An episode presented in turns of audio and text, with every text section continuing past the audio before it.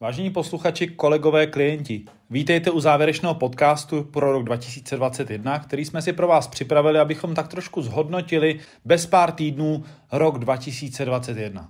Co se povedlo, co bylo obtížné, i jaké investiční produkty nám a našim klientům udělali největší radost, na to vše se s vámi dnes zaměřím. Od mikrofonu vás zdraví Honza Šírek z ČSOB Asset Managementu.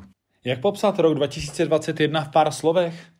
COVID, růst úrokových sazeb, vysoká inflace a Omikron. Když se podíváme na investiční rok 2021 trochu z nadhledu, tak uvidíme, že ten, kdo se radoval, byli investoři do akcí, do těch správných akcí. Naopak ti, co neměli úplně důvod k radosti, byli investoři do dluhopisů zejména těch českých, u kterých můžeme s jistotou říct, že zažili jeden z nejhorších roků za celou historii, a to kvůli razantnímu zvyšování úrokových sazeb ze strany České národní banky.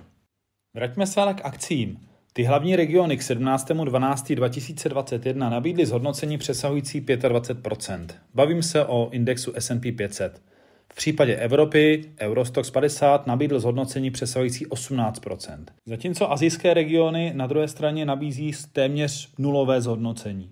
Při pohledu na jednotlivé sektory se zde setkáváme s velkou rozmanitostí, zatímco sektory jako například informační technologie nebo finanční sektory nabídly zhodnocení, které se pohybuje okolo 25%. Sektor zaměřený na těžbu ropy a plynu nabídl dokonce zhodnocení přesahující 35%.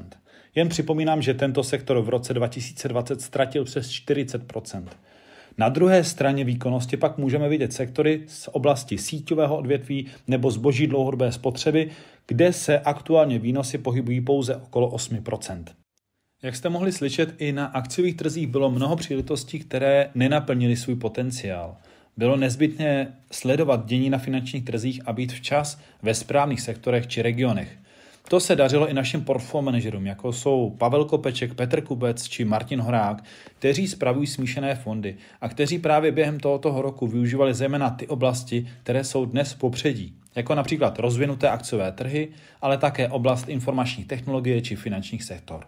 Díky tomuto přístupu se našim fondům podařilo dostat se do popředí před srovnatelné produkty našich konkurentů. Klasickým příkladem mohou být fondy jako například ČSOB Premium Opatrný, ČSOB Bohatství, které za tento rok zatím zhodnotili prostředky o více než 5,5%. ČSOB Private Banking Moderato nabídl dokonce 6,5% zhodnocení. Tyto fondy tak byly schopny překonat jak konkurenci, tak i průměrnou inflaci. Jako třešnička na pomysleném dortu pak mohl být výnos fondu ČSOB akciový, který nabídl zhodnocení přesahující 20 v případě dluhopisové složky byl minulý rok poměrně náročný pro správce fondu. Vždyť střednědobé české státní dluhopisy ztratily více než 5%, a to kvůli růstu úrokových sazeb. Proto bylo nezbytné od portfolio manažerů důsledně řídit během roku složení dluhopisových portfolií a využívat také investiční příležitosti v zahraničí. I přes relativně nepříznivé období se podařilo našim portfolio manažerům výrazně navýšit v dluhopisových portfoliích výnos do splatnosti který mnohdy přesahuje i 4%. Tento dluhopisový polštář, který jsme ještě před rokem neměli, se nám rozhodně může hodit v následujícím období, zejména ve smíšených fondech, kdy bude možné profitovat jak z akciové složky, tak i z té dluhopisové. Pojďme si na závěr zrekapitulovat pár investičních pravidel, kterých bylo důležité se držet i v roce 2021.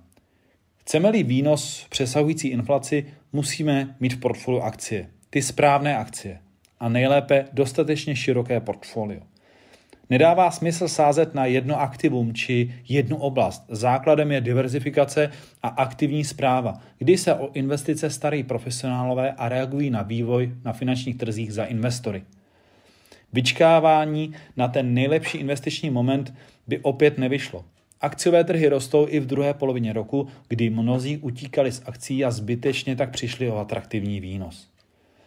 Je-li možnost, investujte pravidelně do smíšených nebo akciových fondů. Tím postupně s menšími částkami využíváte kolísavosti finančních trhů a zároveň zvyšujete svůj podíl v produktech, které jsou schopny dlouhodobě překonávat inflaci. A rada na závěr, investujete-li dlouhodobě, neměňte svoji investiční strategie v reakci na krátkodobé zprávy, které se pravidelně objevují v médiích. Naši bankéři vám rádi poradí, nejste v tom sami. A to je z mé strany pro rok 2021 vše. Nicméně již začátkem roku pro vás připravuji nový podcast s Jardou Vybíralem, abychom se společně podívali na to, co nás čeká v roce 2022 a jak ideálně během tohoto roku investovat. Dovolte mi vám na závěr i za kolegy z ČSOB Asset Managementu popřát, abyste si v klidu užili vánoční svátky a hlavně hodně zdraví v roce 2022.